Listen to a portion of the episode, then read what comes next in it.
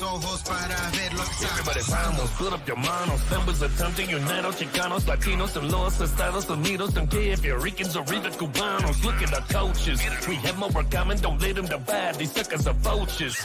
Either we standing together or better be standing aside. Now is the time, don't know about you, but I'm gonna ride. We gotta climb. Papa, your day has been, where was your pride? Where were the gunners that you got inside? Look how our ancestors came to this country. They tried to be living the American dream. Don't throw it away. They promise you money and got your agent for the machine. Pick a new team. You flesh up to Lisbon, but that is a system that you wanna bring. You need to think. We gotta fight communism, cause it looks like we on the brink. Connect all the links. A one-party system is taking the power from all of the people. We need to sink. Woman, you listen. These people are evil and won't treat us equal. So what is your plan? Hand in hand, we're standing together, cause it's our never to do what you can. Please understand, we gotta do better so I can remember that we took a stand. Escúchame. 24 es el año, si se puede. Lucha, lucha por la libertad. Órale, vamos. Yo, everybody. Welcome back to Latino Free Minds, episode 42. Glad to have everybody back on tuning in. So for this episode, we have a guest, a special guest, The Marine Rapper. A lot of you know him, independent conservative artist, and he's probably, you know, in my opinion, one of the best out there. And, you know, this is kind of, he's a veteran. He's been on Billboard multiple times. He gets millions of streams. He's going to break a world record. So 365 days releasing a new song. So he's at day 274, if I didn't get that wrong. So Ray, the Marine Rapper, how you doing, man?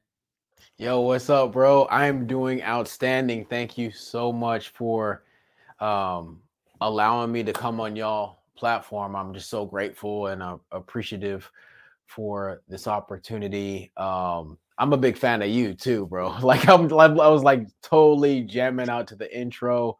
The intro so far, that's the remix to Vamos, right? Yeah, exactly. Man, I just you already know how I feel about you, man. You work hard, you get things done, man. You're actually a part of a lot of those daily record breaking feats, because you came through a lot of times. So if you guys heard any of those tracks in Spanish, that's Dan right there. He did like a Spanish remix. He'll hit me up. He'll be like, "Hey, bro, let me get that. Just, hey, I'm about to add a verse to that." I go, "Okay," and then I just, you know, send it to him so he can do a Spanish version and stuff. And I just love it, man. I just love what you're doing. I love what both of y'all are doing. Both, it's Dan and Dan. Yeah. Dan squared. I love it. I love both of y'all efforts, because you guys are really changing culture and just doing your own thing. I love when people are doing like new stuff and original stuff and adding fresh energy to it. And I feel like that's what y'all doing, regardless of where you stand. Like even politically, somebody could be on a different side of the aisle or whatever, but just to witness it and see it and be alive in this time period and see what you guys are doing is straight up just amazing. You know, there's a lot of people out there who say, "Oh, I want to do it," or "I wish I could do it." And you guys are doing something. So just know that you have already made an impact if nobody has told you. But I'm fans of you. I'm fans of y'all. I'm fans of the show. And I just love what y'all doing. Thank you. No, thank you. First and foremost, thank you for your service. You know, it's because of people like you that we have the country that we have. So thank you. Appreciate it. Mm-hmm. Yeah. Thank you. Appreciate it. Yeah, and then, you know, it kind of lined up pretty well, right? Veterans Day being this Friday, having the Marine Rapper on. So it kind of, you know, it worked out perfect timing. Perfect timing. So I love it. You know, no, I appreciate everything that you said. And, you know, and also likewise, man, like the you know, giving people the opportunity, right, to also be a part of something. You know, you do that with a lot of people. So, you know, you also get credit for doing what you're doing. You know what I mean? Because what you said is true, is there's a lot of people that want to do things, but they never, you know what I mean? They don't do it. Yeah. They're just kind of waiting. They have that feeling. They have that desire to want to do something, but they never act on it. And, you know, it's tough, right? people don't want to, especially in today's culture, today's society, people aren't trying to lose their jobs. People aren't trying to be quote unquote canceled, right? Or whatever. Yeah. But, you know, it gets to a certain point where you just got to do what you got to do. And hopefully, like we said before, you know, even if it's only one person that we convince or that we can help, you know, see more into things, you know, it makes that ripple effect. So, you know, we're here to hopefully make some changes and just give people some more insight on things. Yeah, and you guys are the change makers. You guys are like the leaders of it. Like literally, it's lead. You know, you guys are leading the charge, and I love it. And it's kind of crazy because if you think about it, and you look at it like at the end of your life, right? Mm-hmm. If you go, hey, me as an old man, what would I say about my life that I had?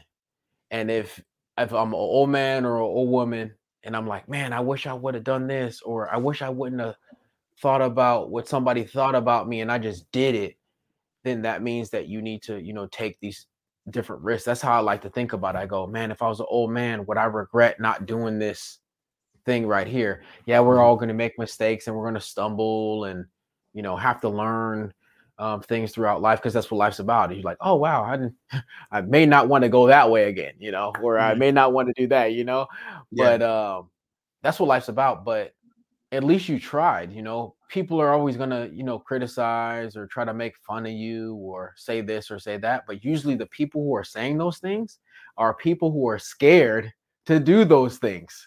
Mm-hmm. And they wish they could be you. And they secretly envy you. They secretly admire you for being brave enough to do these things when the crowd is yelling against you. So anybody that's listening out there, you know, if you feel like you want to do something, just do it. Don't worry about what anybody else thinks. That's what I do. Like, you know, not everybody's going to like every song I put out every day. You know, sometimes I don't, there's songs that I put out and somebody's like, oh, wow, that's fire. And sometimes I may not like it because I'm being critical of it, or I'm thinking somebody might not like it or whatever like that. But then I remind myself, hey, you know, it's all about the process and learning and leading and putting yourself out there. Sometimes you do something to fall or fail to learn a lesson.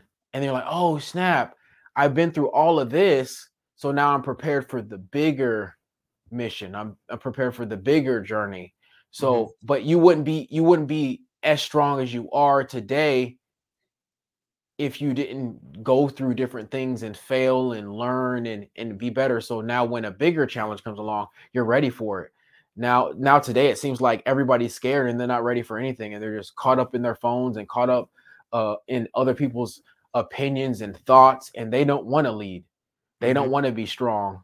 They'd be like, oh, you know, I come from this background, or I come from this demographic, so I don't feel like I could do that. Or everybody on this side is doing that. It's just so crazy. It's like, it feels like everybody's moving with the crowd. I mean, you know, I don't know if you've seen lately the stuff that's happened at the White House. They're putting the red handprints on the walls and stuff like that, and things like that. It's just like, it's fine if that's how you actually feel, because I have friends from all sides. I have Jewish friends and I have Middle Eastern friends. So I'm just like, man, I hate what I'm seeing in the world. I wish everybody could come together. But if they're just following a crowd, just to follow a crowd and just, you know, doing different things and they don't know what they're talking about, that's where I'm like, come on, man, like be a leader. A leader is someone who says, hey, everybody's doing this, I'm gonna do this. You know, I'm sorry, go ahead. What's that? Oh, no, go ahead, finish that thought. I was gonna say, I have a picture of me walking the opposite way when everybody's going to storm the I have a picture of me walking the opposite way when everybody else is storming the Capitol. Oh, wow. I need to send that to you, bro. Yeah, because I was like, I had a bad feeling. And then I had like a gut feeling instinct. Yeah, I had a gut feeling, bro. Like, it just, you know, I don't know if your mom ever said this to you. Maybe your mom might have said this to you in some different way or some different type of example. But my mom said, I, you know, grew up in a black family, and they said, hey, if somebody jumps off a bridge, you're going to jump off too. You know what I mean? Are you going to do it too? I don't know if you heard that saying. Oh yeah, definitely. That was, You heard that, right? It's like, oh, so you just use it with my kids. I've used it with my kids. So you know what I mean? Like, so you're just going to follow the crowd? Like, you're not going to think for yourself? Like, it doesn't mean that, you know, jumping off the bridge is bad. Maybe it might be, you know, a pool down there or whatever. It may be fun, whatever. But don't just jump off the bridge just because everybody else is jumping off the bridge. Yeah, you didn't think about it first and then go, okay, this is a good decision for me. And then I'm going to do it. But like, I saw everybody going to the Capitol and I was just like, man, and I was there and I saw it and I was just like, man, why does it feel weird? Why does it not feel right to go do that? You know? And then that's one of the best decisions I've ever made in my life. Right on. Best decision I've ever made in my life. I went the other way. Good gut instincts. Yeah. It didn't feel right, man. I don't care if somebody could go, you don't want to do this or you're corny or whatever, or you're, you know, you're this or that. I was okay. You can call me whatever you want, but everybody else went there and made a bad mistake, you know. Now they got other issues. Yeah. But you know, there's some people who went there and you know, made mistakes and stuff like that. Because it's kind of like, I looked at it like this. It's like, why do we have doors and locks on our door as our house, right? Mm-hmm. You have it because you want nobody to come in there, right? Did anybody invite you in there? If you want to, all you have to do is say, hey, I want to do a tour. That's all you have to do. I want to tour that's it. That's all you have to do. So if everything's locked and everybody's like, yo, go away, why would you do it? Like, it just it didn't make any sense to me. So that was like one of those things, right? Mm-hmm. So, like, that's just like a small example. And there's like idiosyncrasies and like, you know, there's conspiracy theories and things like they're just trying to screw people over and stuff like that. We can get into that. That's a whole nother story. But the whole point of me making that example of me walking the other way when everybody's going towards the Capitol was the fact that I was thinking that I needed to lead myself. You can't lead nobody else if you don't lead yourself. First, you need to lead yourself. Yeah. Then you can lead your family. Am I right? You know what I'm saying, Daniel? Yeah. You can lead your family. Then I have, you know, have a family too, and I can't tell my daughter something if I'm not leading myself. Right. I can't be like, clean your room if my room's not clean. Yeah, you know what I mean. Well, you know, Daniel and I talk about this all the time. Is that you're the biggest influence in your family, in your household. You know, so you I don't know if it's a girlfriend or wife, but both of you are the biggest influences in those people's lives. So that's basically what you're saying, is that if we're the followers, how can we be the biggest influence in their lives? Something else is going to be the biggest influence in their lives. And our whole point is, do we want to give that big responsibility over to, you know, other people, the school system, the politicians, you know, popular culture? The answer for me is no. I want to be the biggest influence in, you know, my kids' lives. Mm-hmm. Yeah, 100%. And it's funny because, like, you know, how you say that about, you know, being at the Capitol and, you know, you doing music. I'm pretty sure at the time you and Topher had the biggest song in the country. It was number one. Like, literally, it was number one on the number one on iTunes and number one on the Billboard charts at the time. Yeah, but it was that song was, you know, with music, man, the timing has to be perfect, right? With a lot of music, that song, you know, what you guys did, the timing was like spot on. You couldn't have had a better song for that moment, and you know, that's kind of how I said you guys have like you have millions of streams. I think you got, I don't even know how many you have on that one. I think 17 million. It's crazy because it's 17 million, but it's like actually more because remember it got taken off. Oh yeah, that's right. That is right. So remember, like, it got taken off. So like you could look at the streams, but you know, because you've seen it, but it's a bigger impact. Yeah, you know what I mean? A lot of people don't realize how much impact they have. Like how you're saying, Daniel, both Daniels, but like you have a big impact at home. You could be like, oh, I got 1,000 followers on Instagram. But what about your family? You know what I'm saying? How much impact you got there at home? You see what I'm saying? Like, it just depends on how you look at impact. And I feel like at the end of the day, you know, like when it's all said and done, to say if you're on the deathbed, you're like, oh, I wish I would have spent more time with my family. I wish I would have done this with my daughter, my son, whatever. You're not thinking about, oh, I wish I had more Instagram followers. You know what I'm saying? Like, think about on your deathbed. Are you thinking that? Like, think about it, you know? Mm-hmm. You're not thinking that. You're thinking about bigger stuff. And a lot of people go, oh, dang, I wish I would have talked to my mom more, my brother more, my sister more, mm-hmm. this and that. Like, that's how I like to think. I go, slow down. What's going on? Does this matter? Yeah, I mean, I live in the moment and make decisions. You know what I mean? Yeah. Well, and that's a great way to look at it. And you know, going back to that, I had a conversation with someone a couple of days ago, and we were talking about, you know, starting things and getting things done. And you know, all of us have a lot of thoughts and a lot of things that we want to do, but it goes back to getting started is the hardest thing to do. And I think society, to the point that you were making earlier, it makes it that way. There's so many distractions that, you know, it keeps you from starting something. And a lot of the times, maybe the support isn't there for you. You know, like you could have a casual conversation, I want to do this. And a lot of people try to tell you, oh, no, it can't be done, or that's too hard. And they kind of drive you away from, you know, even getting started, rather than, you know, having a conversation and someone supporting you, pushing towards, you know, the goal that you have and motivating you to get started. So that just shows me that you have a lot of drive, you know, to start the things that you have a gut instinct on. And, you know, I was listening to some of the music and it's very inspiring.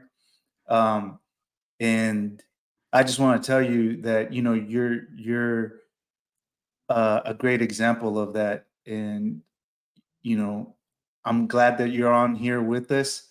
And I hope a lot of people take your lead and get started on those things that they have been thinking about, but they've been hesitant on. Exactly. And that's why, like, I mean, Dan talks about, you know, like, you know, me coming through for other artists, like, that's not even a big deal to me, because like I look at everybody the same, you know what I'm saying? Like, I don't care if somebody has 1 million fans or 1,000 fans. Like, if I rock with you, I rock with you. I just rock with Dan, you know what I mean? Because I know he's a real dude, you know what I mean? So I'm like, yo, I need this track or whatever, and he'll come through for me, you know what I mean? And that's how I feel. Like, it doesn't even have to be music. It's just like, you know, your boy is your boy, your girl is your girl, or whatever, you know. That's how I look at it. And I feel like that's how everybody should look at it. Just because somebody has this or that, whether it's monetary, followers, or whatever, that doesn't mean nothing. That doesn't mean they're a good person. You know, mm-hmm. That doesn't mean they'll come through for you. You know, if you notice, they say that, I don't know if you've ever heard that saying, that money doesn't change you because you were the same person that you were before you got the money, mm-hmm. or the things. Mm-hmm. You're the same person. Yeah. You know, it just exposes you more about how you were, you know? So I look at it like, you know, like we're all the same. And if you know, if we gravitate toward each other, let's work, let's do something. And it's crazy. It's like, I don't know if you've ever heard the saying when you're a kid. I was told the saying when I was a kid that when somebody tells you something, consider the source. Have you ever heard that? Mm-hmm. So like, if somebody says, oh, you can't do it, be like, wait a minute, let me look at the source. What did they do? What did they do? What did they do? Yeah. How much experience do they have? If Jay-Z is telling me something as a rapper or how to do business, I'm going to listen to him. Yeah. Mm-hmm. Because he's done A, B, and C. Eminem, 50 Cent, all the Snoop Dogg, Dr. Dre, Master P, all these people, if they say this is what you should do, I'm going to listen, right? Right. If somebody who has no expertise, it doesn't even have to be music. It could be politics, economics, history, whatever, race relations, whatever it is, fatherhood, you know, take care of your kids. If somebody doesn't have a kid and trying to tell you how to take care of your kid, I know some of you guys have probably heard that before. It's like, yo, what? Like, what have you, huh? How are you going to tell me? You don't know nothing about it. You have no idea. You can't say I'm a bad dad because of this and that, because you don't know how hard it is. You didn't have to stay up all night and then have to work. You don't know this. You know what I mean? Yeah. So it's kind of like politicians. I know you guys probably went through that, right? Yeah. Oh, yeah. Yeah. No, it's you're giving a good example of all these politicians that never ran a business trying to tell us how to run a business or, writing policies and stuff like that. And they're actually killing businesses because they've never ran a business. So it's kind of like what you're saying is consider the source.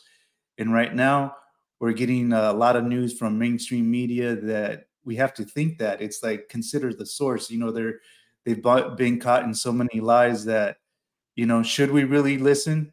You know, it's kind of like it's that example that you gave when you were at the Capitol is, mainstream media, popular culture is saying, go this way. I'm going to go the other way.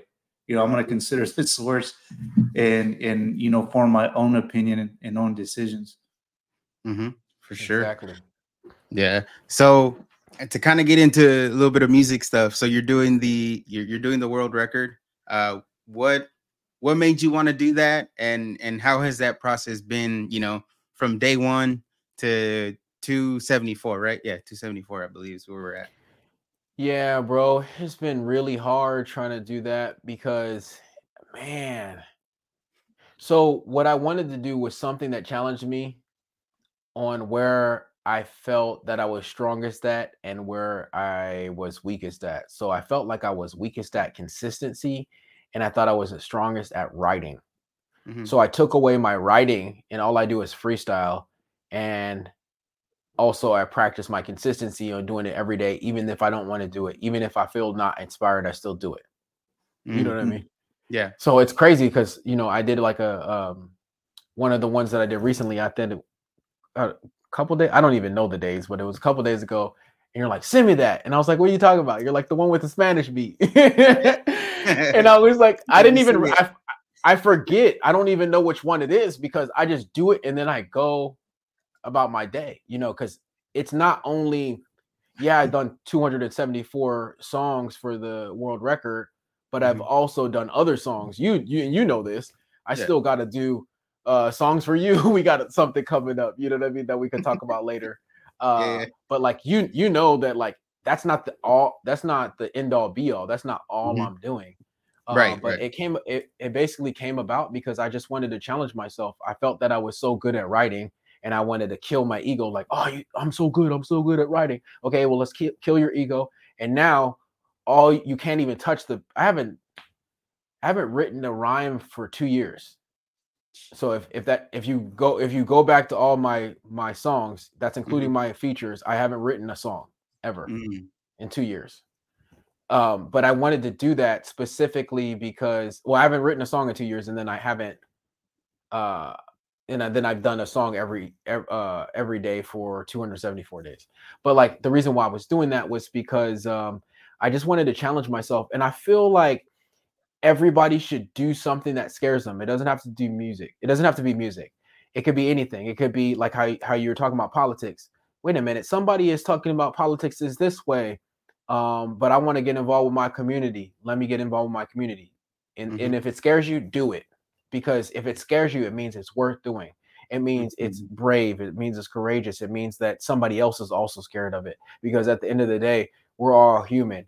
And then I'm pretty sure you guys have came across other people that were like, man, I can't believe how brave you guys are and willing to do this. I could never do that, right? They probably said that to you, right?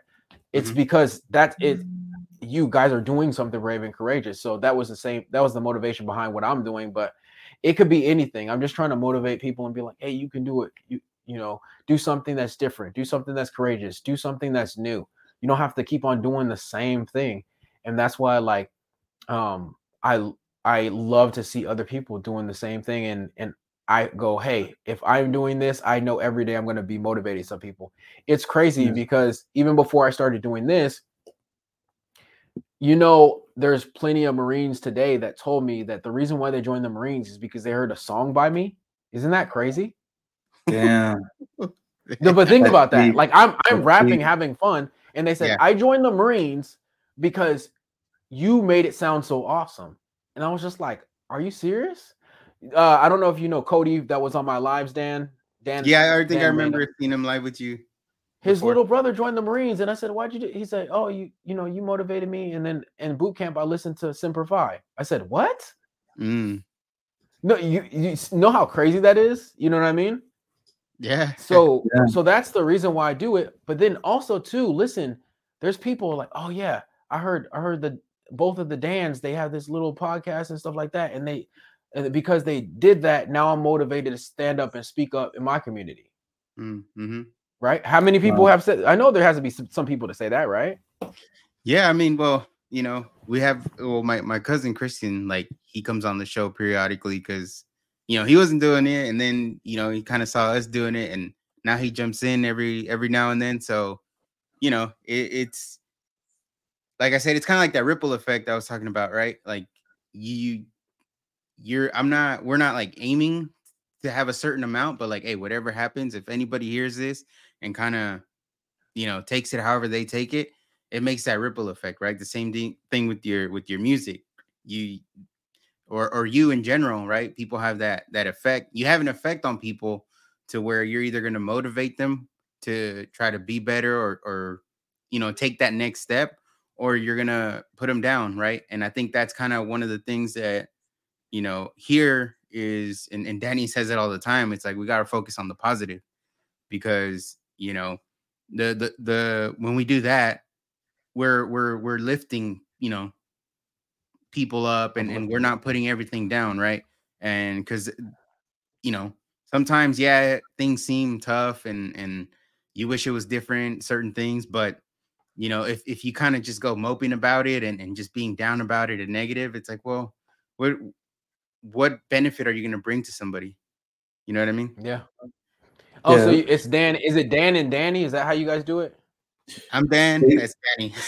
Okay. I just wanted to clear it up because so I could be like Dan and Danny, so everything is clear and stuff like that. But yeah, no, I have noticed that too. Like, if you notice how me, I don't have to cut people off, because if you're really motivated, they just fall off. They just fall off. If you're really motivated and you're moving and you're grinding, you're like, wow, I feel different. And it feels like everybody who I used to rock with, I don't really rock with anymore. Not because it's a me issue, it's a them problem, because I'm just so motivated and I'm grinding and I'm working. You know, it just happens like that. If you're a hard worker, it's just gonna weed out everybody. It's nothing personal. It's just, it is what it is, you know? And that's the type of stuff that happens. I don't know if you guys ever seen that before. Mm-hmm. Yeah. It happens throughout life. That's a really good example of people that I grew up with, you know, going through middle school and high school, is that you feel that you're so tight and, you know, you're always going to have that connection. And then real life kicks in. And like you said, you're moving, you're grinding, you're focused on a goal, you know, a good goal, not just, you know, messing around or, you know, doing stupid things, and those people start falling off, and you keep on grinding, just like you said, and you got a main focus. And, you know, I keep saying that all the time, is that, you know, they have those distractions, you know, those distractions that are put out there to, you know, make us get distracted and separate from each other. But if we keep moving towards a common goal and go through life, experiencing life experiences like how you were, you know, explaining in the beginning of the episode, you start gaining more experience, you start getting wiser, you start talking to other people. To Daniel's point, you start giving people different perspectives from the experiences that you've had, the things that you've noticed, and you're being a positive influence rather than a negative influence. And I think we, you know, the intention is for us to get bogged down, stop communicating, and not allow people to move forward, I think, is the best way that I can phrase it. So, you know, going back, I was going to ask you, you know, that's pretty damn ambitious, you know, coming up with a song for a straight year. Have you always been motivated like that, or did something trigger you to be motivated like that? What drives you? I've always been kind of like just creative and like ambitious, I think it just increased over the years, especially the Marine Corps like lit a fire. Also, I think like the major contributing factor was I was overseas and I was a combat reporter. So I was taking pictures and writing stories while I was out with the infantry and stuff. So I was out with them and taking pictures and stuff. So all the pictures that you see of them patrolling, that's what I would do. I would take those pictures, right? But imagine we're also getting shot at the same time. So it's like a crazy type of job. If you've ever seen Full Metal Jacket, it's an older movie.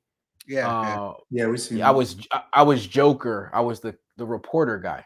Mm-hmm. So that was me. I was over there in Iraq and Afghanistan, and then when they would die, I would have to write a story about them, and then ask their buddy, "Oh, how do you feel about it?" And they hated me during deployment, but after deployment, they loved me because I'm the one that got the last messages, last quotes, and all that. They're like, "Oh, thank you for getting the pictures and all of that, because if it wasn't for you, we wouldn't have nothing." So they appreciated me afterwards. But I feel like I psyched myself out and told myself that those guys didn't die for nothing. How many days did you cry and pray? If you get back, you will continue their legacy. You will record like crazy. You will make it worth it, because I didn't feel that I was the toughest Marine. I was just well trained like everybody else. I know how to shoot, know how to run, know how to stay out of the way, duck, Mm-hmm. But like, I never thought I was like the best Marine, because I felt like the best Marines got killed, bro. Mm-hmm. Like I was just like, are you serious? Why him? Like he was the dopest one, But I'm just like, I'm not going to let that happen in vain. And I don't know how much music you guys listen to mine, but that's a main topic in my music. I'm like, hey, he didn't die for nothing. Like that's a main theme. Like in Fallen Soldiers, that song, I talk about it. Yeah. I go, hey, he died. He switched chairs with me, but I'm not going to make this for no reason. You guys are going to know all these heroes. You guys are going to know what they did. That's why I'll do hero raps and stuff, but to answer your question, is basically because I'm trying to make it to where it's not in vain, it's not for no reason, and I'm trying to carry on their legacy throughout the music. I am carrying their legacy throughout the music. I need everybody to know what they did and how heroic they are, because if it wasn't for them, I wouldn't be here today to talk to you guys about this. Mm-hmm. Because a lot of those guys, if they weren't there at that time, I would have been. Literally, I was supposed to go out with the truck one time, and I didn't go. Another guy went instead, and that guy who went got killed. Mm. Wow. So that would have been me, bro. You know what I mean? So like, it's not just music to me. So like, you may see me, get really aggressive and passionate and stuff about, the name Marine Rapper and stuff. It's more than just a stage name. I'm carrying on all the names of those Marines and soldiers who got killed overseas. So it's very important to me. I literally wake up thinking about rapping, like making music. It's like it's in me. It's not something that'll ever go away. So when you ask me what drives me, it's literally inherently, innately in my being, because I feel that that's my purpose. I'm supposed to be telling their story. And if I lost my voice, I'd be writing it down. You know what I mean? For real, bro. I'd be writing it down. I'd be like, it'd be like, "Dear Dan and Danny, let me tell you about A, B, and C." You feel me? Yeah. So no, I just feel like I'm so lucky to be back, man. Like 1 inch, the bullet would have hit me. You know what I'm saying? There was times where there was an RPG that went over my head, and it was literally like 6 inches, bro. 6 inches, an RPG. I would have been gone. There was another time I was on patrol. Have you ever seen those, like, they're called pineapple grenades because they look like a pineapple and they have the, like, ring and you pull it out and it explodes and all that? Yeah. There was literally one of my first patrols over in Iraq. It was on the ground. And they made me point man because they're like, oh, it'd be funny if we put the camera guy point man. And if you guys don't know what point man is the first guy who walks in. So I walked in not knowing that they put me there because I'm the new guy. But, you know, new guys always have to do stuff. But I walk in and then on the ground, I see a pineapple grenade and I'm like, yo, grenade. And luckily the pin was still in and it was a dud. And we called the bomb squad and we took it out or whatever. But like things like that, like there's been a lot of times where I literally got lucky. So who am I to squander this opportunity at life, to squander the 24 hours I have right now and tomorrow to not tell their story, to not live my life to the fullest, to not have the greatest confidence in and have the greatest motivation, you know, for my family, you know, because if you aren't strong, if you don't have that motivation, if you don't enjoy life, it rolls down and trickles down to your family. I know you guys could understand what I'm saying, right? If you have a bad day, or if you're like, you know, you're not confident about yourself, if you're not strong in the household, your lady's not going to be confident. Your kids are going to be unruly. The thing's going to be messy. Things aren't going to get done. Am I right? Right. Yeah. I know you guys know exactly what I'm talking about, right? Man, you reminded me of a time where I had my own business. And, you know, you have your own business, long days, long hours. You know, you get home, you go back and, you know, you start talking to your wife. And you start talking to her about, you know, how the day went. And you don't even realize that you're just talking about the bad things that happened throughout the day. Mm-hmm. And you do it 1 day, 2 days, 3 days, 4 days. One time my wife turned around and goes, hey, you come home and everything that you're talking about, I'm glad you're talking to me, but everything that you're telling me is all bad. Mm. And it brings down the vibe. And then I turned around and I was like, man, that's profound. I was like, I didn't even realize that I was doing that. That's why I say that a lot of the times is that a lot of people do things and they don't even realize that they're doing them. So after that, I was like, you know what? I didn't tell her this, but I told myself, I go, I'm going to come home and I'm not going to bring up the negative stuff. I'm going to leave the negative stuff at work and I'm going to focus on the positive stuff. And Daniel can attest to this because I always try to put that spin on situations. Stories come out and, you know, obviously they're pointing out the negative, but, you know, I always try to find the daylight in there somehow, somewhere, you know, the positive spin on it. But to answer your question, I know exactly what you're talking about. No, but that's what they say. They say leave work at work, do the home at home, you know? Yeah. No, that's true. And I think, you know, based on, you know, what you said and then what you do, what you've accomplished, you know, I think that you are representing, you know, all those that, you know, you're trying to represent, right? You are representing, you know, the guys that lost their lives and don't have the opportunity to be here. And like you said, making the most of the opportunity, the 24 hours that you have. You know, I think you're doing that. And then it's cool because I see a lot of other veterans also that are very successful, you know, like and I think, you know, a lot of these guys, you know, like the Black Rifle Coffee guys. Oh yeah. Bros. You know, we had Rocco on. Like I love all of them. Yeah. Those guys are all, you know, veterans. Successful. Can I tell you something about Rocco, man? Yeah. Rocco's so awesome, man. Let me tell you how awesome it is. Awesome he is. Like, he's not going to tell you because that's what type of duty is. But so I was traveling, I was shooting the I Left My Home video, right? Mm-hmm. And yeah, it was I Left My Home video. And I think I was traveling to like Utah. Yeah, Utah. It was like Utah or something. Yeah, because Rocco just happened to be out there or whatever. And he was there before I was. And I said, hey, bro, I forgot my flag jacket and I'm traveling. Can I send it out to where you're at? And can you get it? And then I'll take an Uber to where you're at and I'll pick up my flag jacket from you so I can do the shoot for the I Left My Home shoot. Mm-hmm. He let me mail it to him. I went to where he was at. I grabbed the jacket. And I was able to do what I needed to do to handle business, because he's that just type of dude. Like, he won't tell you like that, but he's that type of dude. He'll come through for you. He like, he's not like, you know, there's some people like, oh, I got you or whatever. And it was late, bro. It was at night. And you know how many kids and family he got? It was late at night, and he let me.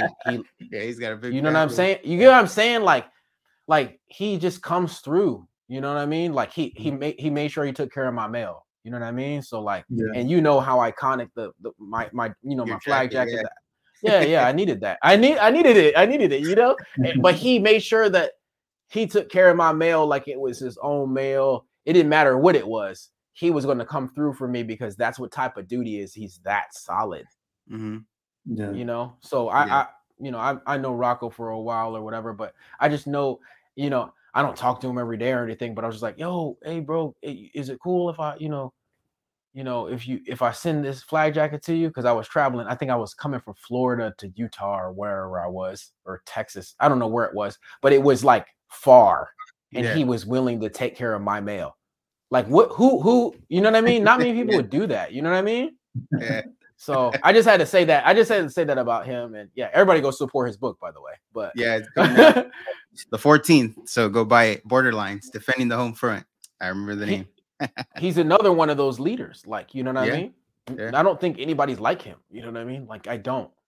Yeah. No one's like him. He's a real dude, man.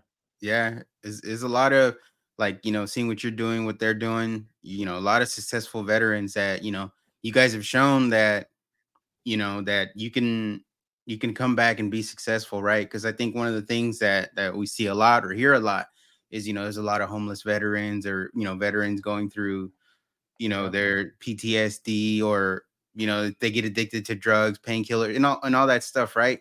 Like Danny said, it's like sometimes you just hear the negative about it, but it's like there's some positive, some bright lights that, you know, good examples like you guys that, you know, can show and are showing that, you know, you can still make it and be somebody and, you know, just win, you know, pretty much. So I think that's good to see that you guys are doing that you're doing that. And it inspires people, right? Like you said before, it inspires people to try to do that, or people that have, you know, maybe you could say if you have or haven't, but I'm pretty sure there's veterans that have come back and have seen your story and your success, and they probably let you know what, I saw what you were doing, and you helped me motivate myself to do X, Y, and Z. All the time, bro. All the time. You know what I mean? They'll tell me offline or whatever, or if you guys see certain things and, you know, in music and stuff like that, like, you know, we talk and stuff like that. But like, for me, it's kind of like, it's just dope to see people doing stuff that is in a positive manner, because you always hear about the negative side. You know, you always hear about the suicide and stuff like that. And don't get it twisted. I talk about that too, because it's real. Yeah. But, you know, we're not always dysfunctional. You know, we can be successful. We can do things to motivate people. We can do things to lead and kind of show people that you don't have to be one way, because for some reason the media puts it out there like you have to be a monolith. If you're Latino, you have to be this way. If you're Black, you have to be this way. If you're white, you have to be this way. You have to vote this way. You have to act this way. You have to talk this way. And it's so ridiculous. I just saw something that, you know, military recruiting is down, right? Have you guys heard that? Yeah. We've seen that. Military recruiting is down. There is an opinion piece that I saw. Military recruiting is down specifically because patriotism is down. Because if you don't love your country, you're not going to be willing to fight for it, right? Yeah. So patriotism is down. Why? Why do you think? Who do you think is making patriotism going down? One thing: the media. The media is saying, if you're Latino, you can't like Black folks. If you Black folks, you can't like Latinos. If you like Latino, you can't like white folks. Like, you know. You know, they're trying to divide people amongst races and religions and creeds and socioeconomic, everything. They're just trying to divide us in every different category. And it's like, wait a minute, I like Dan. I don't care what he is. I like Ray. I don't care what he is. I like this person. I like Danny. I don't care what he is. Like, they're trying to divide us. If you look at the media, just how you were saying, Danny, they're like how you were saying, coming home, telling us negative stuff every single day. And they're just like, yo, can you tell us some good stuff? Like, we know there's some good stuff going on. Let's see some good stuff. Let's see some heroes. Let's see some great stuff that's happening, because as much as negative stuff that they're pushing to the front of the screen, there's 3 times as much positive stuff. They just want to push all the negative stuff to be like, oh, I'm going to have this thought about this person and have this thought about this person. Mm-hmm. That's why they love COVID. That's why they love the disease and all that type of stuff, because they added all this fear to it. And this fear, what it did is kept everybody apart and had us thinking that we are so much different than we are, when in actuality, we're all the same. We may speak different languages, we may eat different food, but at the end of the day, we're all human and we all just want love and we all just want to take care of our families and survive. Mm-hmm. If you just break it down, that's all we really want, right? Yeah. Right? And everything else adds to it. The money is whatever, you know what I mean? You know, because like the thing is like, if we could get like some free food here or free resources or whatever, or water, we wouldn't worry about money so much, but unfortunately money is tied to it. So we have to worry about it, like things like that. So like, we all want the same thing. It's just, it feels like the media is pushing a narrative to divide us amongst ourselves. And it's not even a political thing. They're using the different politics to be like, oh, if you're a Republican, you feel this way about this and this and this. And if you're a Democrat, you feel this, this, and this. And because of those things, you cannot get along. Mm-hmm. Yeah. That's what's happening. Right now, as you were saying that, you know, that's one of the things that we talk about all the time is that manipulation, you know, them being deceitful. And, you know, we've heard it, you know, thousands of times is divide and conquer, right? So it's kind of like what you were talking about, is that they pin one race against another one and they have that division. But now it's gotten deeper. Now it's division amongst, forget about the races, it's within your own family. It's kind of like, you know, politics and COVID and stuff like that. So I think everybody, you know, you, Ray, Daniel, we've noticed this within our own friends and families, is that, you know, after COVID, you know, then you have to start picking sides. You know, I have to be on this side and I have to be on this side. So now, you know, that family member that you used to talk to all the time, you start, you know, losing that connection. You start separating more and more and more and more. And, you know, we saw it happen. And I'm sure, you know, many people listening, you know, they saw that happening real life, real time. So you're right. And, you know, we have to fight against that. You know, we have to realize that, you know, everybody can have their own opinions and it's okay with it. It's okay if they have a different opinion. You know, I can't remember, you know, back in the day when I was a little kid, you know, not being friends because, you know, a kid didn't like to shoot hoops or something like that. It's like, okay, you don't like to shoot hoops. It's all good. You know, we could toss the football around too. Is that why do we have to be identical to be able to get along and be friends? You know, I'm taking it to a little, you know, an superficial, like, you know, example, you know, like real minor, but it's just to emphasize that we can be different, still be civil, still be friends, not fall for the trap, you know, of that divide and conquer, because that's exactly what they want. And if we fall for it, I mean, that's awful, man. It's like it's like you said, right? Like, you know, you can't be. So I got a song that I sent Ray called Orgullo. So my part's in Spanish, he's in part in English. So, you know, kind of what you guys were both saying right now, it's like I can't be Mexican and love this country. So then you got like Mexicans are too Mexican, and then if you're kind of like that Selena line, right? If you're Mexican American, you're too American for the Mexicans or whatnot. But yeah, and you know the last line that I say in the song is basically, you know, don't end up hating your brother because they don't want us, you know, extending a hand out to each other is basically what I say in the last line. And it's like, because that's what they're doing to us. They're just, it's just division for little insignificant things that, again, at the end of the day, kind of had you said earlier, is when you kind of go through things, you realize, you know what, we agree on most stuff, or we can kind of find common ground on most things. And, but when the negative gets highlighted and it just gets constantly repeated, or just it's in your face all the time, then you start kind of picking your side, and you know what I mean? Like, then that division and all that stuff starts working. So, yeah, you know, it's something that we definitely, like, you know, part of, you know, doing the podcast, one of the first things that we talked about is, you know, people having conversations, right? Even if they feel like they're uncomfortable conversations, because you might not agree, right? You know, one easy example is like Trump or Biden, you know, especially in the Latino community. That's, that could be, you say you're pro-Trump, you could be a little sketchy for you, right? And, but it's simple, right? It's simple. If you kind of just talk it out, have that uncomfortable conversation. Well, why do you like Trump if you're Mexican?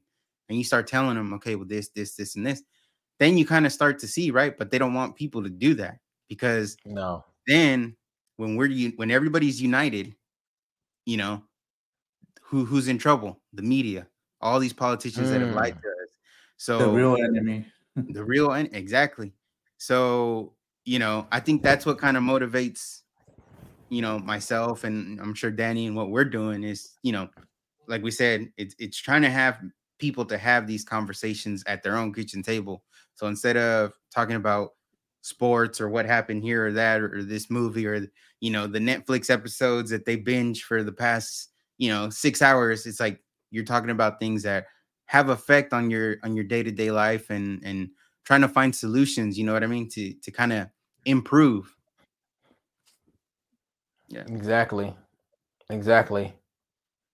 So yeah, man, I totally agree with that. So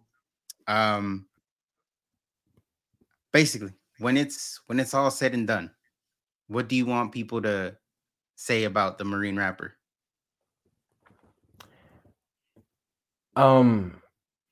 It's crazy because I haven't ever thought about that until you said that. That's crazy, bro. I've always, you know, when I started getting good at rapping and the lyricism, I was like, oh, I want everybody to like read my stuff after I'm gone, like Shakespeare, like they could put it on the wall and read the lyrics and be like, wow, those are fire.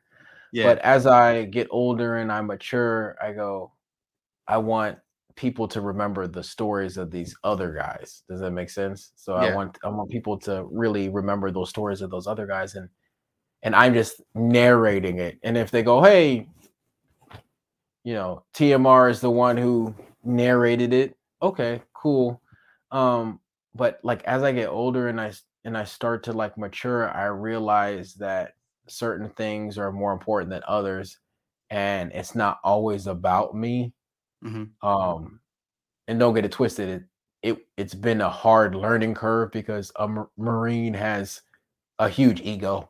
We have to, you know what I mean? Like you go overseas and you're expected to do these great big things, and so you kind of like carry it back with you back home and stuff like that. And that's something that, you know, a lot of veterans battle with. It's like how to separate work from personal and stuff like that. But I would just say that I want them to remember the stories of other heroes that I either served with, or that I speak about in my music or in my stories or my lyricism, or, you know, written form, whatever it is. That's what I want them to remember.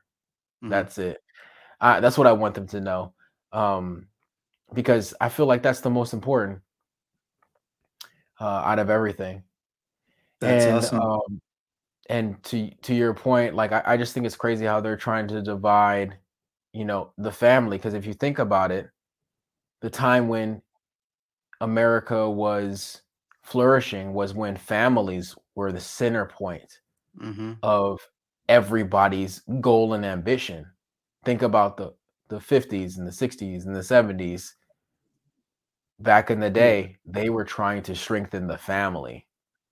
they were trying to, and that wasn't just white families or Latino family. It was like black families too. Like everybody was doing good. Like everybody was doing good. Businesses was starting to boom and all types of stuff. That's when everything was popping. And it seems like that is the strategy when it comes to people who are trying to divide and conquer. They're like, oh, let me divide from the family now. Mm-hmm. Not even, it's deeper than just the race now. Let's divide the whole family. And it's just like, so you're telling me you're my brother and you don't talk to me because of politics. Mm-hmm. Are you serious? Of somebody we don't even know. Like, but you've known me my whole life. Or you're telling me you're my sister and you don't want to talk to me because of politics. It just makes no sense. Worse. It's ridiculous. Right? It's worse. You could say we're blood, but you're not willing to talk to me because of what someone that isn't blood, you know, is saying or pinning us against. Mm-hmm. That's pretty crazy. That's pretty deep. Yeah. And but it's crazy how, you know, it's like nobody wants to get back to that. You know what I mean? Like nobody's out there advocating to like, dude, let's get back to like how families were in the 50s, 60s. You know, I'm not paying attention to everybody, but I haven't seen it. You know, someone out there that's prominent, that's constantly say beating that drum.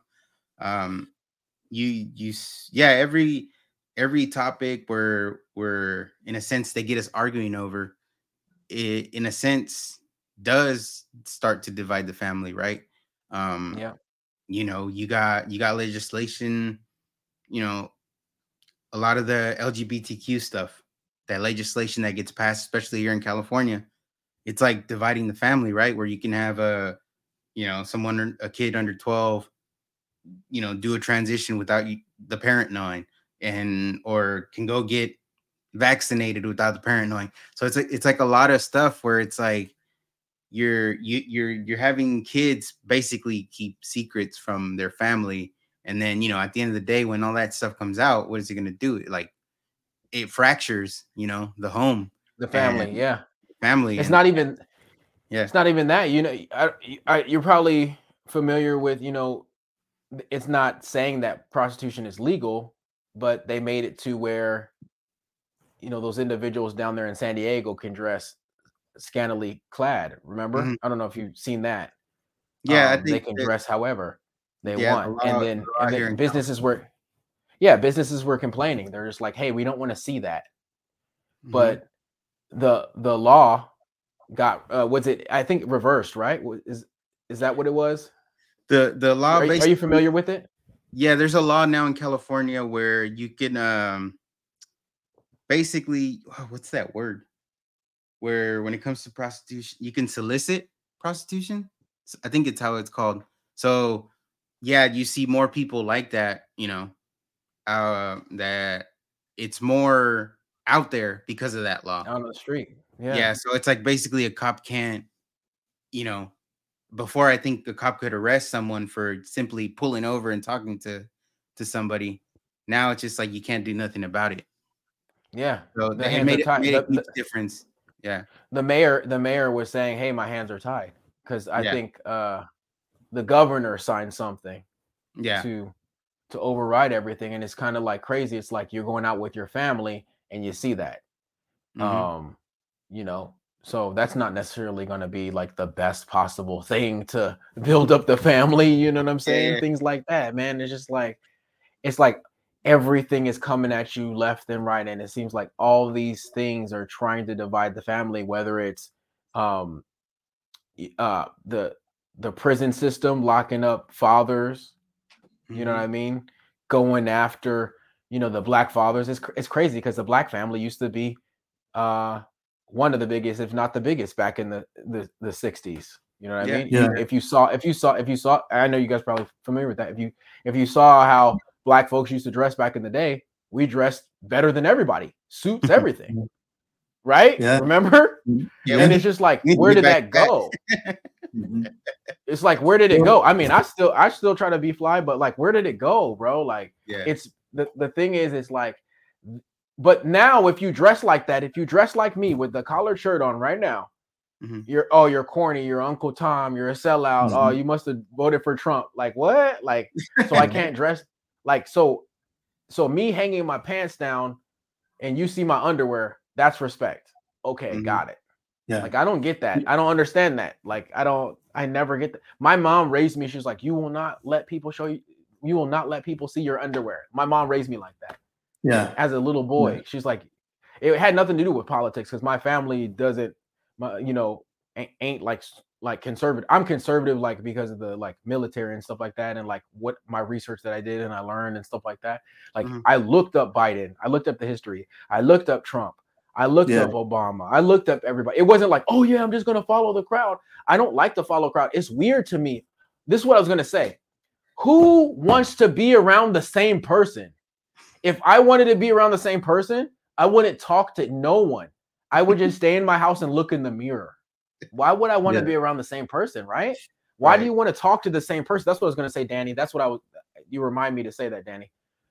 I don't understand why somebody wants an echo chamber, why somebody wants to be agreed with all the time. I want to taste different food. I want to go around different families. I want to go around different neighborhoods.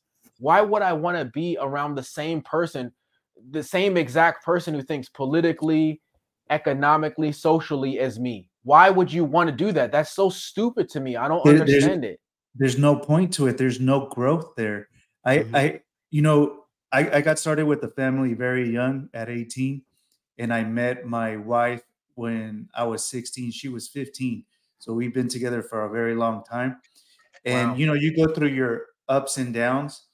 And one time it was like, we are so different. We were, she likes to plan trips. I'm very homebody, just if I could stay just here at home and take care of things at the house and do chores, I'd probably be okay. But she likes to plan things and do things. And she would complain. And she's like, we're so different. I don't know how we ended up together or we stayed together so long. I'm like, because if we were the same person, that would be boring. Like, you complete me in that area and I complete you in different areas. I see things that you might not see. You see things that I don't see. And I acknowledge that. Mm-hmm. But to your point, if we were the same person, that'd be pretty boring. You know what I mean? But, back to the point that you were making about how does a family get broken up? So, like you said, I've done some research. I've read some books and stuff like that. One of the ones that opened my eyes is from John Taylor Gatto. He's a award-renowned teacher back in the 60s and 70s and stuff like that. So he wrote a book about the school system. All right. So as we know, the curriculums are set by the state and, they're funded by the state and stuff like that. And so they have, in other words, they have political influence, right? Yeah. So what he said is that what he noticed is that, the curriculum is basically set up to build a bunch of consumers. So everybody that was successful, they were independent, free-minded, hence Latino Free Minds, Free Minds. Yeah. And they were taking that away. And then he used a phrase that has stuck to me.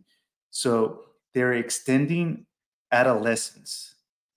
So wow. So when kids were becoming young men, independent men, and young women, independent women, was in the early teens, 13, 14, 15, 16, they could basically go off and live their life. They were that independent at, back in the day.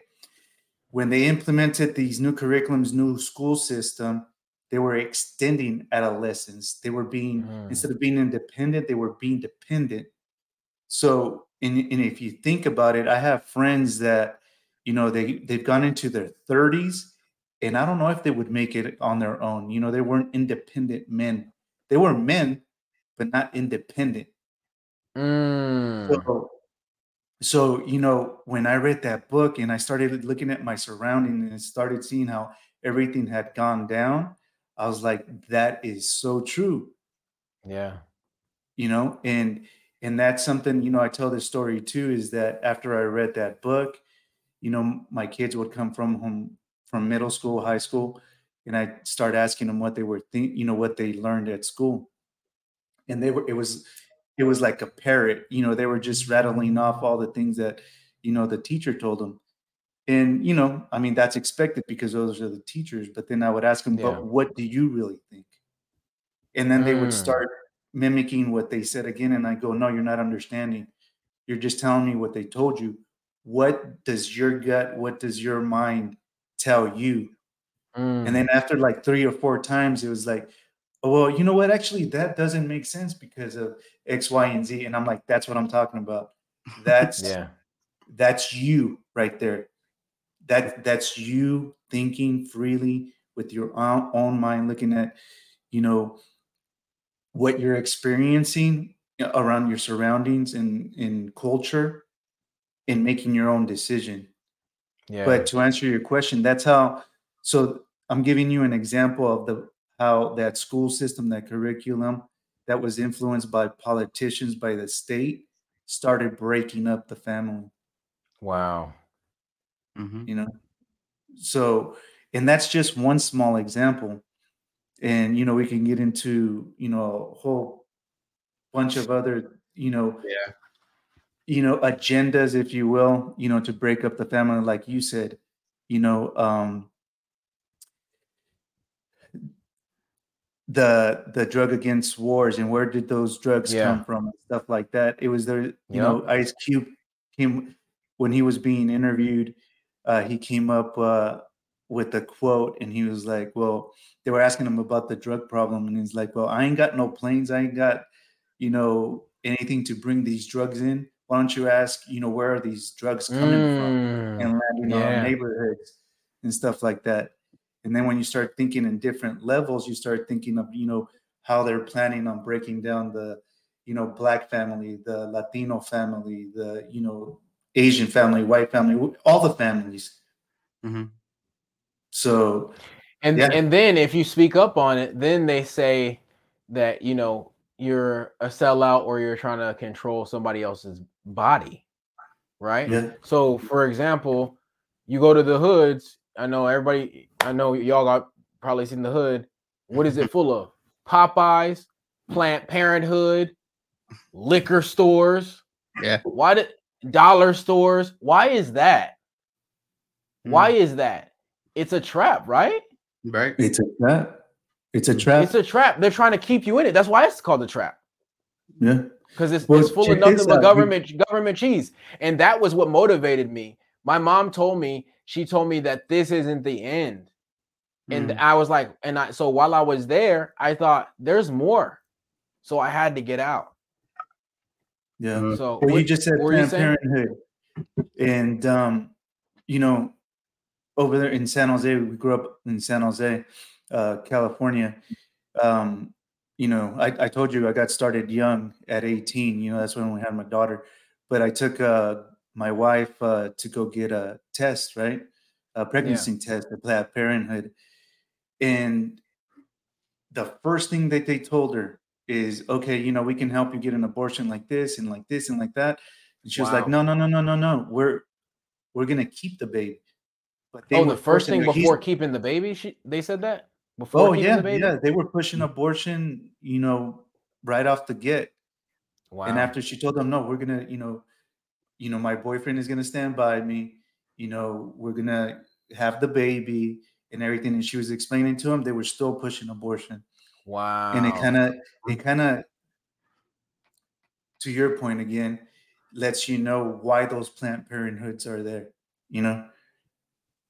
Why are those liquor stores? You know, we use that example all the time too. You go to, why is it that in some neighborhoods there's a liquor store in every corner and in some other neighborhoods there's no liquor stores? Why is there no liquor store? Why is there no liquor store in Beverly Hills?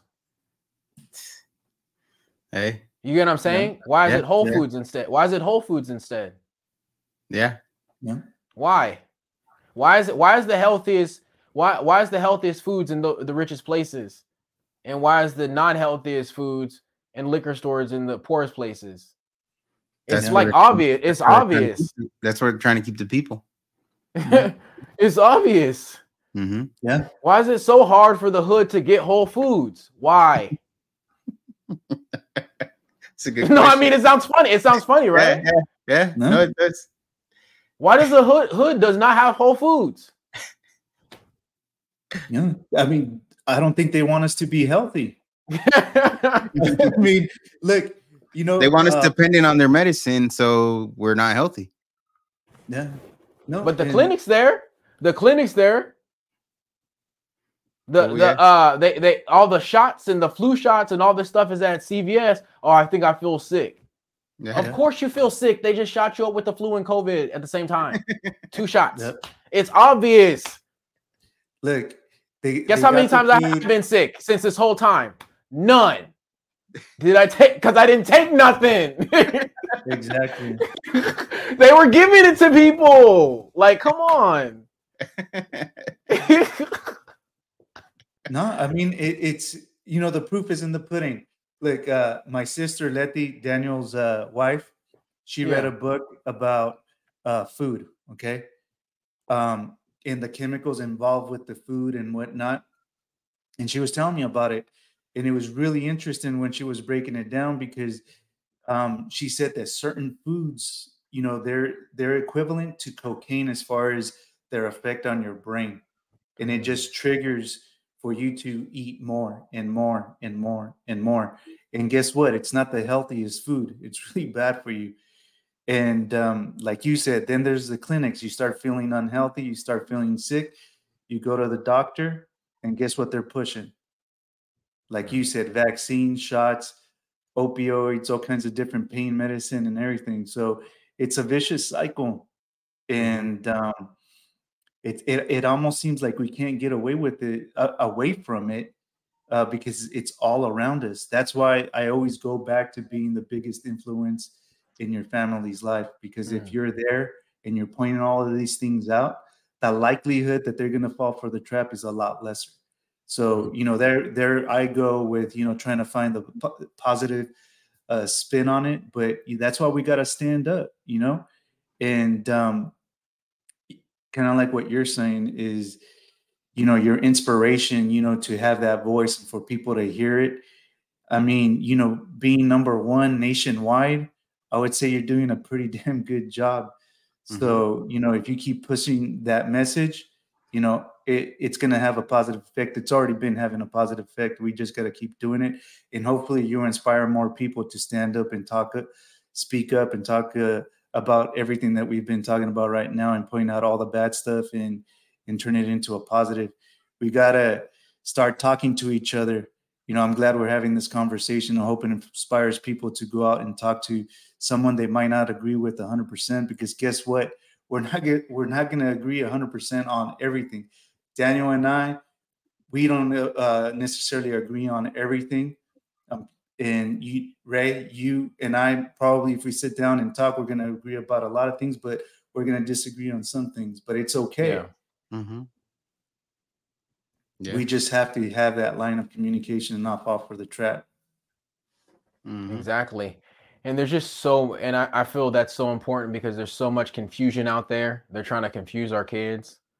They are trying to get in their minds and tell them that there doesn't need to be structure, there doesn't need to be family, and they could be this, they could be that, but at the end of the day, there always needs to be that strong figure in the family, that strong guide and light, that strong leader to lead. So I'm just grateful for both of you for leading the charge, and hopefully, and I know there's going to be people who listen and watch this, and they are going to stand up, step up, and be the leader that they need to be to make sure that their household, their area is taken care of. So I just appreciate y'all for being that spark, being that light, being that inspiration. Cool. Thank you. Yeah. And, you know, it's, I think little by little, you know, people start to speak up more. People will, you know, put that focus on their family, on their circle, right? You know, there's only so much you can control, and you know, your circle is like where you can start, right? And majority of the time, yeah, that is your family, that's your kids, your wife. You know, start there. Everybody, you know, kind of get on the same page and grow from there. And just, you know, it how can I put it? It gets tough, right? It gets tough because it's everywhere. It's everywhere. All like we said before, all the negativity is all around you. And, you know, they want you to feel that way though, right? They want you to feel like there's no point, there's no hope. But at the end of the day, as long as you're doing what you got to do within your home, then, you know, your kids that are growing and when they become adults, you know, I have two kids, there's going to be two of me out there in the future. You know what I mean? And it's like, you know, if Ray does that with his kids, Danny did that with his kids, it grows, right? Sometimes we just got to, hey, at the end of the day, I just got this thought, it just came to me. All these people that are pro-abortion with no limits and all this stuff, they're not going to have families in the future. We will. We'll be the majority for sure. If you don't think we're the majority now, we're going to be the majority for sure in the future. Yeah. So, that is smart. You know, that's a good, just like Danny was saying, that's a positive way of thinking about it. They ain't going to be here. So why are you worrying about them? You know what? That's smart. That is smart. I wish, there you go. We were talking about that in an episode, and I was like, hey, you know what?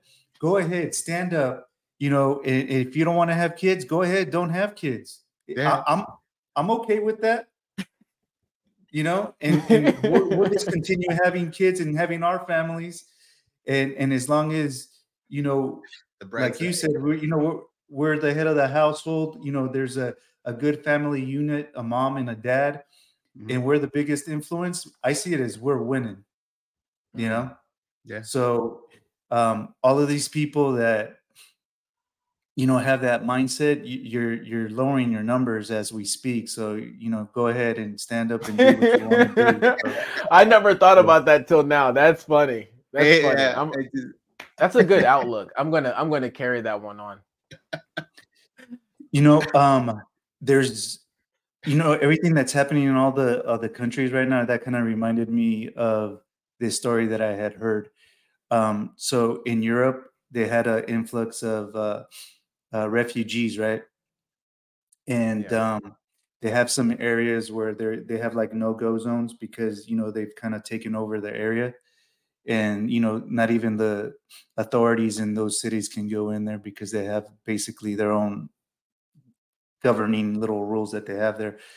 And one of these refugees or immigrants came up to a local and was basically making fun of them. You know, it was a couple, and it goes, look at you. You know, you're walking around with your dog, and I have my family here. I've got 4 kids, and before you know it, we're going to take over this country. And you go ahead and stay with your pet dog and whatnot. And it was kind of telling them is like, you know, that same thing is that we're going to take over. You know, we're going to multiply in numbers, and you can go ahead and stay with your own little beliefs right here. And in a couple of generations, you guys are done. Yeah, you guys are done. And wow, you know, and you know what's crazy? This was probably like, I heard this probably like 10 years ago. Wow.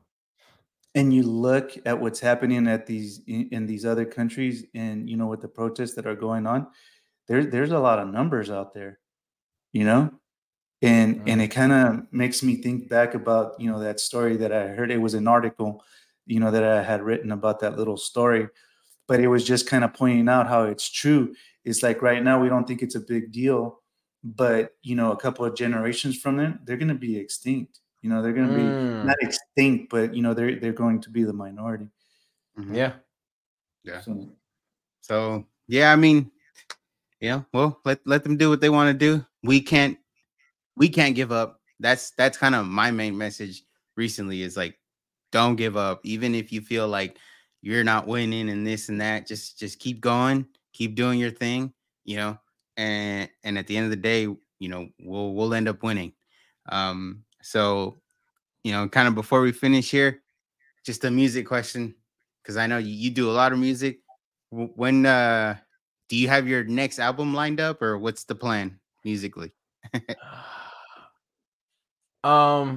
So I'm dropping something, obviously, on all the veterans, you know, Veterans Day, Marine Corps birthday. I got something for Marine Corps birthday. I got something for Veterans Day.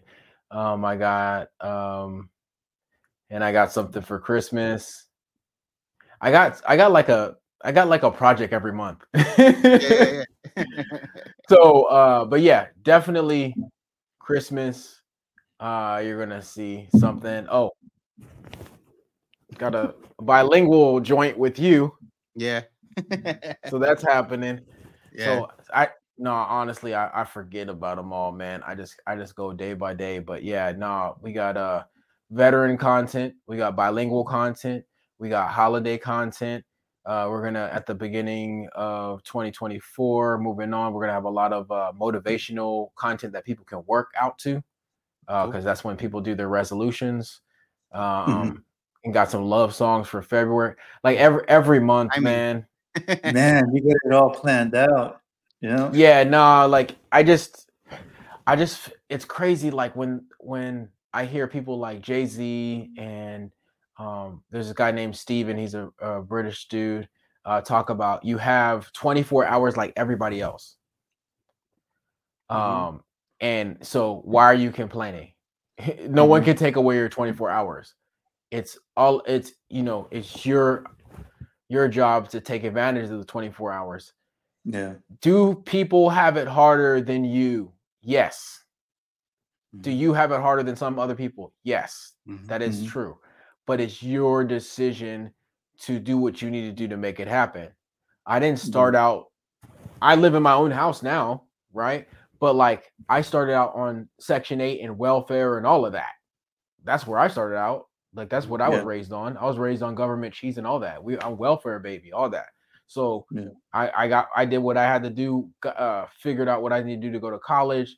Then after that, went to the Marine Corps. Luckily, I came back and, I went to school again and that's it. But like, if you're out there, there's other ways. You don't have to join the military. You can figure out what you need to do, grind, hustle to get where you need to get. So just do what you need to do. But like, if you have 24 hours, that's if you have time, that's the most valuable asset more than money. If you have time. You have rich people trying to be younger to get time back. So what does that tell you? That tells you, even though they're a billionaire, millionaire, the most valuable asset is time. Real quick, Jeff Bezos, he was saying that the only difference between him and somebody who is not as rich as Jeff Bezos is the fact that he made proper choices. Just because you have a gift doesn't make you special. What makes you special is you took that gift and you made a decision and you made a choice with it. Meaning, even though you could have went to sleep, you stayed up and you still got the work in that you needed to get in to make your business happen. You got up early to work out, to do the physical. You know what I mean? You stay like I'm in Central Time right now. It's late. I could have went to sleep. Who doesn't want to go to sleep early, right? I have to get up at 4 a.m. Who doesn't want to go to sleep early? But that doesn't matter. What matters is what's important is that I talked to Dan and Danny on this podcast. You see what I'm saying? Yeah. So for me, it's all about choices, and that's what Jeff Bezos was saying. Was like that's the only difference. Those people who are high performers make those choices and those decisions to sacrifice their time to get what they need to get done. And that's what Jeff Bezos and Elon Musk and all these other high performers, that's what they do. David Goggins, they go, and Jocko, they go, hey, yeah, do I want to sleep? Yes. Do I really want to do this? No, but that doesn't matter. What matters is my discipline and that I need to follow through with these things to get where I need to get. Do you really want to discipline your kids? Do you really want to have to talk to your kids? Do you want to have to correct your kids? No, as dads and all that and parents, we don't really want to do that, but a lot of times it's needed. We need to step up. We need to lead. Yeah. A lot of times I think about it. I don't know about you guys. I'm going to ask you this, but like, I don't know about you guys, but I don't feel like, oh yeah, like, it's so easy to lead. I feel like I was called to do it. You know what I mean? I don't know how you guys feel. Well, let me start off by saying this, what you were saying about, you know, just getting stuff done. You know, everybody's got the same 24 hours a day. It reminds me of a message that I sent this morning for work. So I sent a mass email out and, you know, with a little inspirational story, but it was one of those things where I was saying, it's Wednesday. Don't count the days, make the day count. And that's kind of like what you're saying, you know, is that we can all, you know, go through the days, go through the motions and count the days down to the weekend, but don't do that. You know, make today count, do something today, you know? So it just kind of reminded me of that little message. It's kind of crazy how things happen throughout days and things line up, kind of what you guys were talking about in the beginning, but that reminded me of that.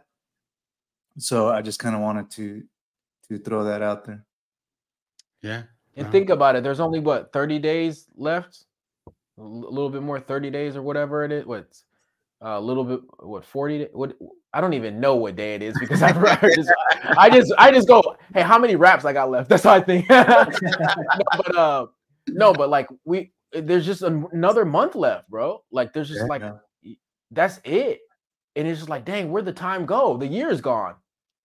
I know I've been working with Dan all basically most of the year. He's like, yo, I'm about to do a bilingual remix to this or whatever. But yeah, like, and I'm just like, dang, we've been working for a minute. But the fact of the matter is if you just be like, oh, I just want to get to the weekend. And then you're like, wow, it's November and I didn't do anything. That's the danger of that, you know? But if you go, hey, today I did this, and this, and this, and this, and this. And then tomorrow I'm going to do this, this, and this, and this. Then you're going to really make the days count. So it's very important to listen to what Danny's saying and make these days count because we don't have that many of them. If you think about it, how many years we have? Like, what, maybe 80? Maybe, if we're lucky? Maybe. So you're telling me you're going to waste one? Are you serious? I don't know. You know what I'm saying? Yeah. No, but hey, to that question that you were saying about, you know, being a leader, is it easy or does it come naturally? I tell this story, you know, with my son. So, you know, I was telling him, you know, what to do as far as chores go outside and stuff like that. And, you know, young teenagers, you know, they don't listen to your instructions, you know, to the T, and it could be very frustrating to say the least. You know, I told him, you know, pull the weeds in this area right here and I'll take care of the rest. And then you walk by and he's not there and you look at the living room, he's sitting down in the living room. You're like, hey, I thought you were done. He's like, I am done. You bring him out and you're like, well, no, you didn't finish this. You didn't finish that. Okay. Start doing it again. And then, you know, you walk away and then they're gone again. And then, you know, it's not done right. And you go and you tell them again, same story over and over. And, you know, you start thinking, you start getting these thoughts in your head and you're like, man, that's it. You know, he doesn't listen. I give up. And that's that, just so that I don't get mad and I don't get frustrated. Right. Yeah. And then you start walking away. And in less than, you know, you take 3 steps, you're like, nah, I can't do that. I can't give up. If I give up, then, you know, I'm not teaching them how to be accountable, responsible, or, you know, just being independent man, you know, so that he could take care of his home in the future and his family and stuff like that, because it really does start with those little things, right? Yeah. So to answer your question, it's not easy being that leader. You know, there's frustrations, there's obstacles, there's walls, and it's what you do in those times where you make those adjustments that really shows what type of leader you are. And it kind of led me to this thought is that, you know, how I was telling you about that book and, you know, extending adolescence. Yeah. At the same time, it's not creating leaders anymore. You know, if you're not a leader in your household, then who's going to be the leader? The government. The government. That's the answer. If you're dependent and you're struggling and you don't know how to lead yourself, somebody else is going to do it for you. You either make things happen or things get made to you. Facts. Yeah. Like that's what happens. Like you can't go through life and think that you could just float through life, because people will make something happen. There's people who make things happen and people who get things made to them. Like there's only leaders and followers. And mm-hmm. if you want to be a follower, there's plenty of people who will show you what to do and move out of the way, because those people are going to lead. And mm-hmm. and I've noticed that many times, I just wanted to try it out and just like see, for example, with my daughter, like, hey, do this or whatever. Okay. And then I check it later. I'm like, wait a minute, this ain't how I wanted it to be done. So they told us in the Marine Corps that you have to inspect what you expect. Mm-hmm. I don't know. Have you ever heard that thing? Oh yeah. Yeah. Yeah. So you have to you have to be the example, show them how to do it, and then watch them. and then I've done that. And I'm like, wait a minute, you knew how to do it the whole time. You're just being late. I have a teenager too.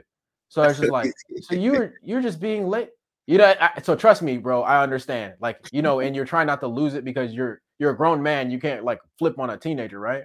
And I'm just yo, you knew how to do this the whole time and you were playing with me. Why did you do it the first time? The first time, do it right.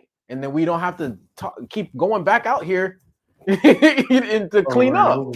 No. Yeah, I know you know what I'm talking about, Danny. So it's just man, golly, man. Just do it the first time. Yeah. Yeah, no, I mean, it's I tell people lead, I don't know how, it just one day, that's just how it kind of happened. And it was just I'm gonna do my own thing, because there's a lot of other things I could have kind of been a part of and stayed a part of, but it's no, I want to do my own thing, and I feel like we can speak to people in a different way, right? Where we can inspire people to be their own leader, to lead their family, and not just be following. So it's. Yeah, I don't know. I don't know. In a sense, I don't know why. Well, I know why. I'm doing it for my kids, right? As far as stepping up, speaking out, but it's sometimes it's I don't. Why the hell am I doing this? You just sparked a thought. You just sparked a thought in my head. So there's other people trying to do things similar, but they want to be the lead. It's follow my lead. Mm-hmm. And I think what we're trying to say is you be the lead. Yeah. Mm-hmm. Don't listen to other people. I mean, listen to the information that's out there and observe it, pay attention, do a lot of research. Yeah. And then you be the lead. Mm-hmm. You decide, you take your own lead. I think, that's pretty deep right there. Yeah. Is that, instead of creating a little movement or anything like that so that you can take the lead, it's the opposite. Well, not the opposite, but it's no, you be your own lead. Mm-hmm. Yep. I think that I like that. That's pretty damn good. Huh? Yo, and that's, I feel like it's attributed, just one more thing. I think it's attributed to, a lot of different factors, but because society is the way it is, politics is the way it is, government's the way it is, habitats are the way it is, people have less self-esteem. If you have less self-esteem, you love yourself less, and if you love yourself less, you don't take care of yourself. Yeah. And in order to be a leader, you have to lead yourself. And how are you going to lead yourself if you don't care about yourself? Mm-hmm. See what I mean? Yeah. So I feel like it's attributed to so many things. So it starts with that inward reflection, that inward awareness, that love for yourself, that care for yourself. Because if you don't take care of yourself and care for yourself and don't make yourself number one, your family will never be number one, and somebody else will lead your family for you. Mm-hmm. And I'm pretty sure people hearing that does not want that to happen. So it's either you do it or somebody else will. Mm-hmm. Exactly. Cool. And sometimes people just do without knowing. It goes back to what I was saying. People don't even realize what they're doing sometimes. And what you might be doing is you might be allowing other people to lead you and your family. So, yeah. No, that's profound. That's deep, man. Yeah. Yeah. Well, with that being Ray, I just want to say real quick, Ray, I feel like there's so many other things that, you know, we could have gone into. We kind of, you kind of dabbled in, like, you know, you mentioned conspiracy theories, and that's like a whole other section that we can go into.